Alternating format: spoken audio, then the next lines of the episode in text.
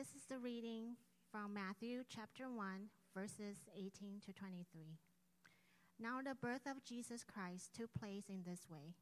When his mother Mary had been betrothed to Joseph, before they came together, she was found to be with child from the Holy Spirit. And her husband Joseph, being a just man and unwilling to put her to shame, resolved to divorce her quietly. But as he considered these things, behold, an angel of the Lord appeared to him in a dream, saying, Joseph, son of David, do not fear to take Mary as your wife, for that which is conceived in her is from the Holy Spirit. She will bear a son, and you shall call his name Jesus, for he will save his people from their sins. All this took place to fulfill what the Lord has spoken by the prophet.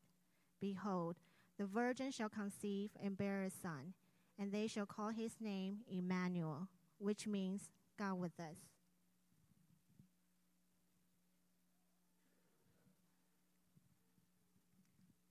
A reading, a reading from the Gospel of Luke. In those days, a decree went out from Caesar Augustus that all the world should be registered. This was the first registration when Quirinius was governor of Syria, and all went to be registered, each to his own town.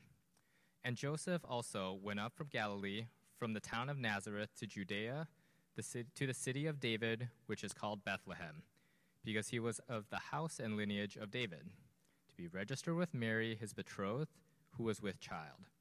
And while they were there, the time came for her to give birth. And she gave birth to her firstborn son, and wrapped him in swaddling clothes, and laid him in a manger, because there was no place for them in the inn. And in the same region there were shepherds out in the fields, keeping watch over their flocks by night. And an angel of the Lord appeared to them, and the glory of the Lord shone around them, and they were filled with great fear. And the angel said to them, Fear not, for behold, I bring you the good, the good news of great joy that will be for all the people. For unto you is born this day in the city of David a Savior, who is Christ the Lord. And this will be a sign for you. You will find a baby wrapped in swaddling clothes and lying in a manger. And suddenly there was an angel, a multitude of the heavenly hosts, praising God and saying, Glory to God in the highest and on earth peace among those with whom he is blessed. When the angels went away from them into heaven, the shepherds said to one another, Let us go over to Bethlehem and see this thing that has happened, which the Lord has made known to us. And they went with haste and found Mary and Joseph and the baby lying in a manger. And when they saw it, they made known the saying that they had been told concerning this child. And all who heard it wondered at the, what the shepherds told them. But Mary treasured up all these things, pondering them in her heart. And the shepherds returned, glorifying and praising God for all they had heard and seen, as it had been told them.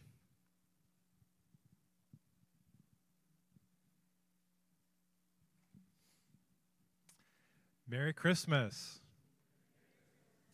My name's Gary, and we have a very special Christmas sermon for you. In fact, we have four of them.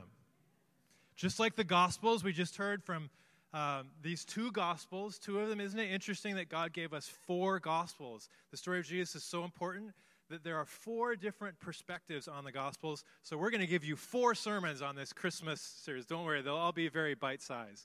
But in addition to me, um, There'll be um, Jody, I'm her husband. Um, there'll be Raina, and Andrew is uh, her husband as well. We'll all kind of share um, our own particular takes on this beautiful story of God becoming flesh and dwelling among us. Last year at Christmas time, uh, our family went on a hike. It was a local hike, kind of an urban hike, but we went uh, up in the Berkeley Hills and we found this beautiful place um, that, where you can see all the way from Richmond to the Oakland airport and just can see everything. And we had some new binoculars, and so our family was like looking and trying to find things. And it was really interesting being like, can we find our house? Is it over there? No, look for that thing. And we found this garishly painted blue house right across the street from ours. And that was the landmark to find our house. And so now we can find our house. We kept finding all these landmarks. And in the last year, I've gone up to this same space many times, and I can find all these things now that we've found together. And sometimes I'll be up there in the middle of the day, and I know that, you know, my son's at Berkeley High, my daughter's at Longfellow, my wife is in Oakland, and I kind of pray for them, and I know where they are. I can see all in one space. Very interesting what you can see when you look together.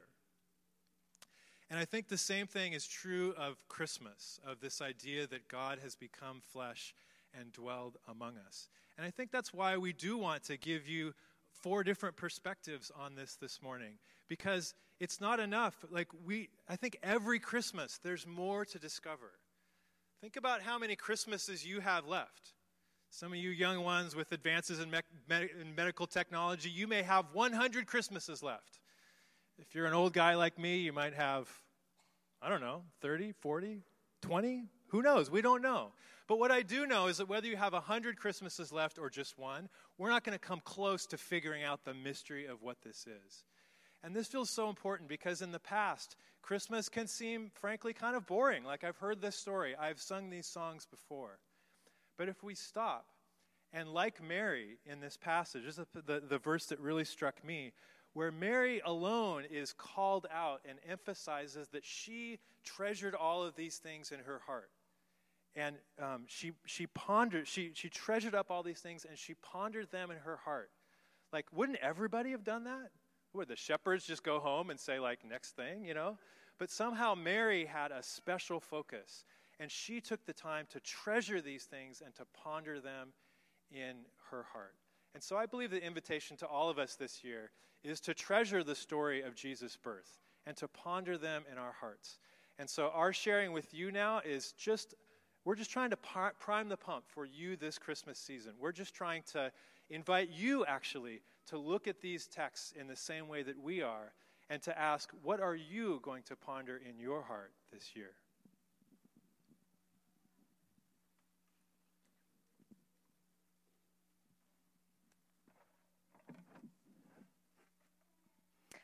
When it comes to Christmas and we hear about the story of Mary pondering in her heart, I want to share with you some things that I've been pondering in my heart.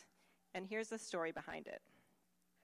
Last year, I came to church one Sunday morning during the season of Advent. And I was sitting up front here in the pews, and it was time for worship.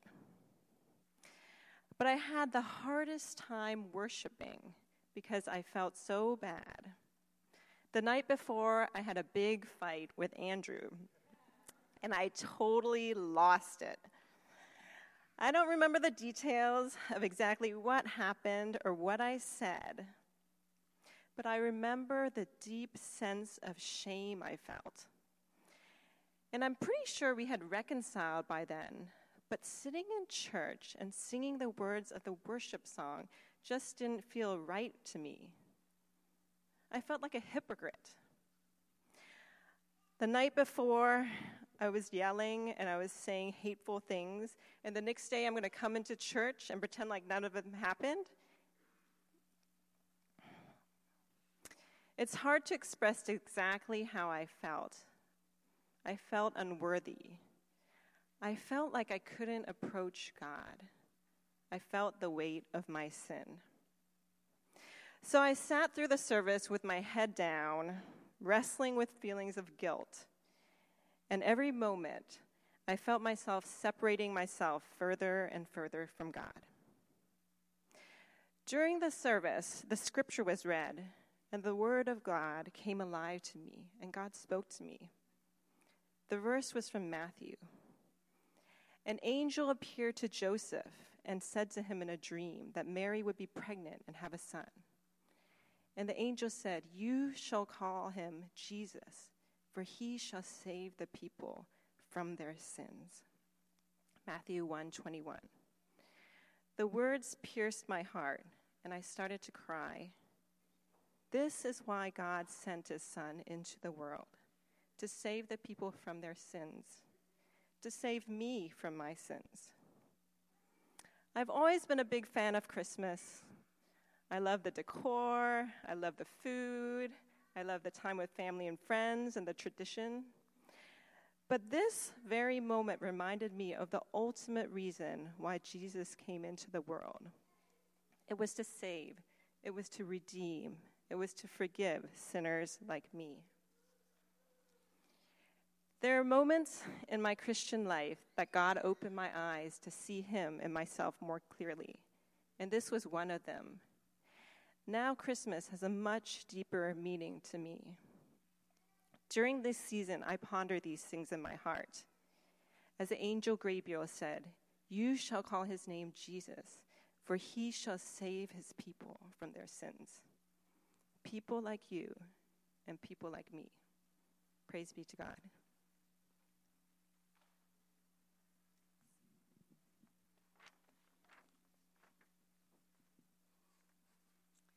So, in this passage, most of the story centers on the shepherds. I'm thinking of the Luke passage that was read to us and their joyful response to the good news. They rush to see the fulfillment of a long awaited promise and are filled with wonder and awe and praise. And yet, the person who I'm drawn to in this story, as I've been drawn to this entire Advent season, is Mary which is ironic because Gary and I did not talk about this before. Um, she is only mentioned here in five of the verses, and the description of her labor and delivery is short.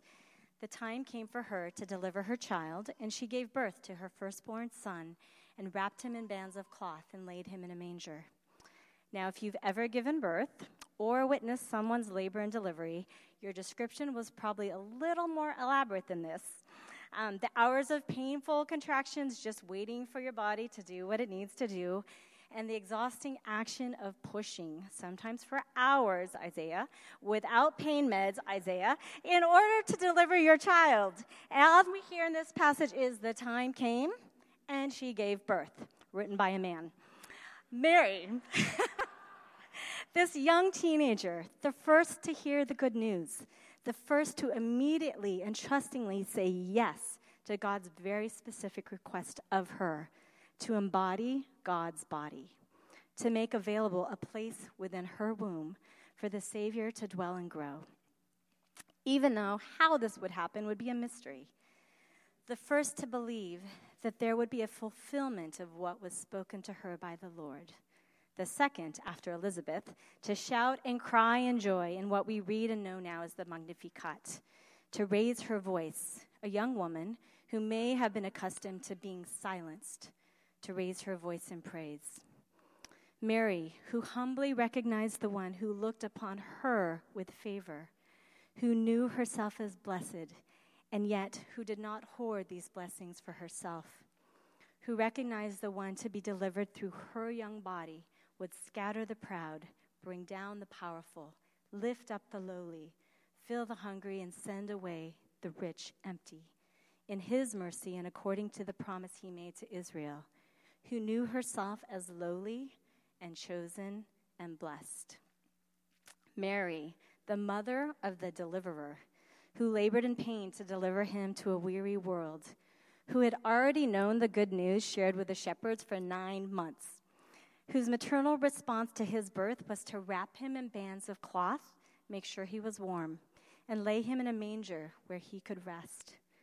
Mary, the mother of contemplation, the one who looked upon the newborn Jesus and loved him with all her heart, soul, mind, and strength, who treasured all the words spoken by the excited shepherds and pondered them in her heart who was told eight days later by the prophet Simeon that this child was destined for the falling and rising of many in Israel, and that a sword would pierce her own soul, who willingly accepted the consequence of loving this son of hers. As I reflect on Mary's model to me as a contemplative activist, I am drawn to her humility, her faith, her genuine trust in God's promise and mysterious movements in fulfilling those promises her joy in being used by God to deliver the one who would deliver us. She knew she was not the deliverer, the Messiah, and yet God chose her to be the deliverer of the deliverer. How can we learn from Mary and imitate her example of love for Jesus to create a space within us for Christ to grow and dwell, to embody his spirit, if not his physical body? To be a person through which Christ is delivered to a weary and hurting world, a world longing for justice, righteousness, and peace. To recognize our blessedness and allow ourselves to be filled with grace, for indeed the Lord is with us. O come, Emmanuel. We recognize your first coming and we long for your second coming. We ask to be your instruments like Mary, contemplating the wonder of your love, filled with hope in your promises that you will deliver us, and move to action to deliver Christ to this world which you love so dearly.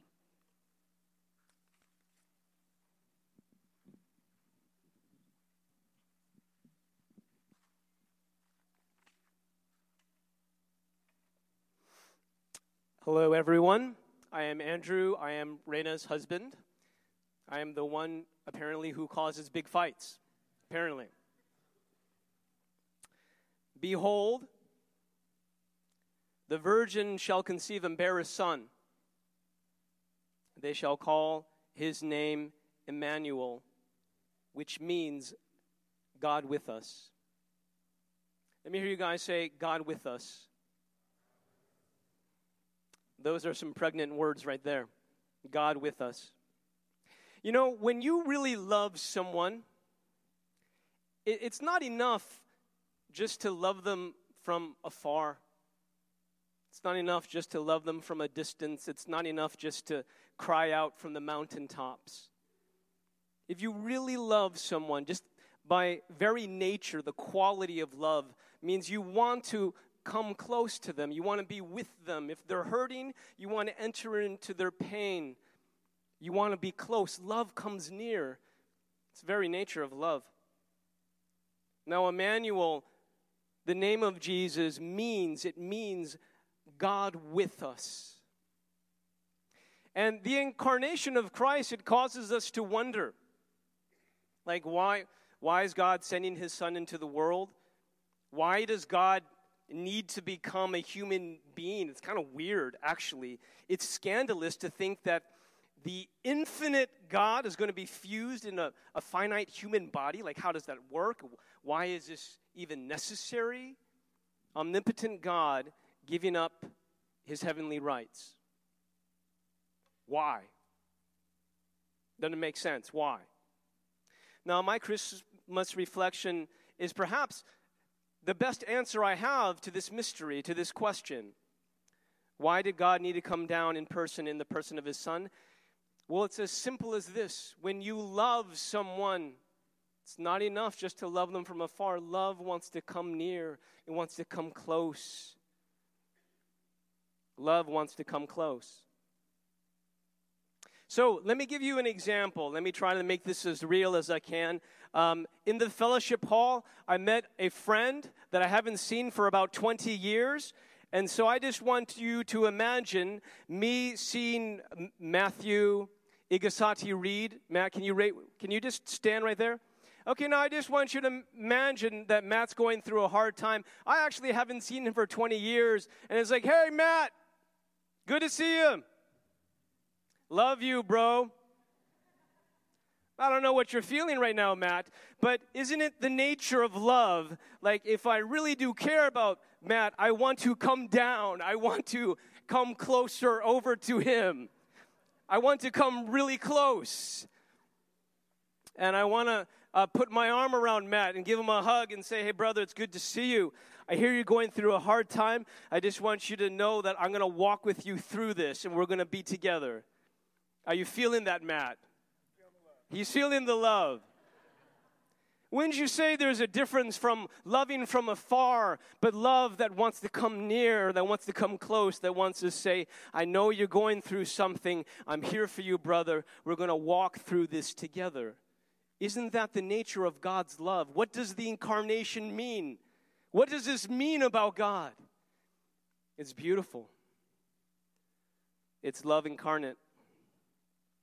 Last week, one of my children had a performance at school. Um, this story is going to be anonymous. Let's just say it was my son Ryan.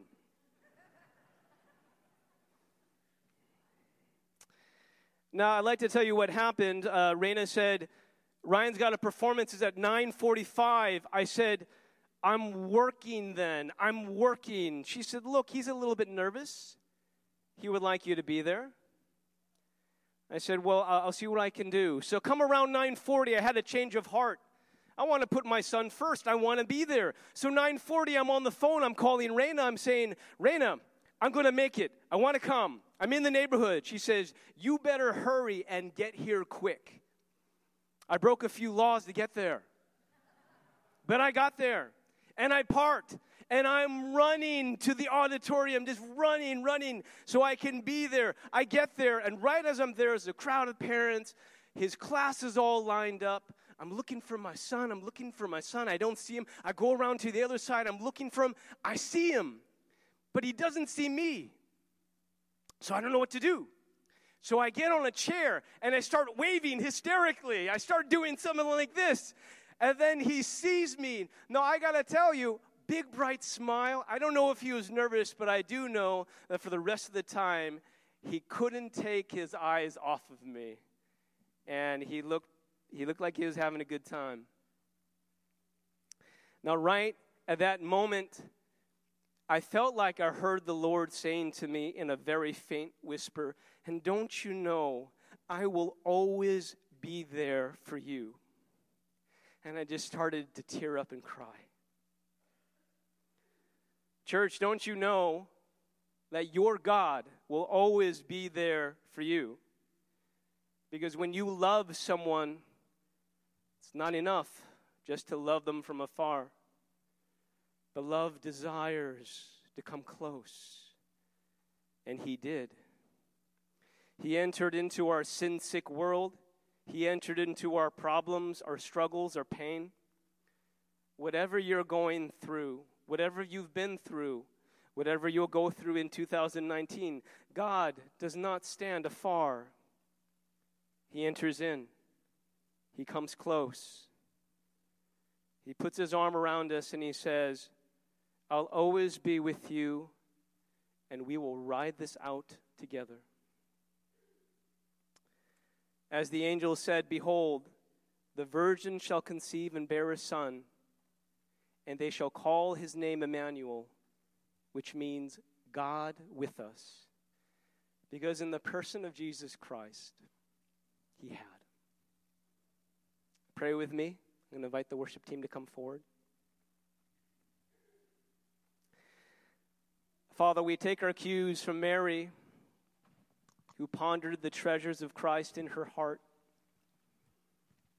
This Christmas, I pray that we would find some time, either time with family or time together, like right here, or even times alone, where we can spend time with you and to ponder the treasures of your incarnation, to ponder Mary and her willingness to, to be available to God. We can ponder what it means that Jesus came to save us from our sins this Christmas, I just pray that we'd sneak away and spend some time with you and to ponder the treasures of Christmas. We love you, Lord. We thank you for coming. In your name we pray.